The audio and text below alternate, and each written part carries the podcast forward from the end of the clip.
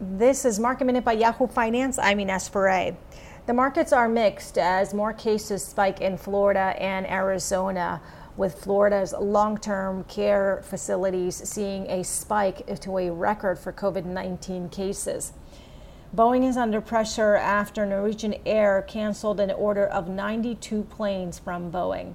Micron is in the green after the company reported better than expected results. And Netflix says it will shift up to 2% of its holdings, or about $100 million, to financial institutions focusing on black communities. For more Market Minute news, head to yahoofinance.com.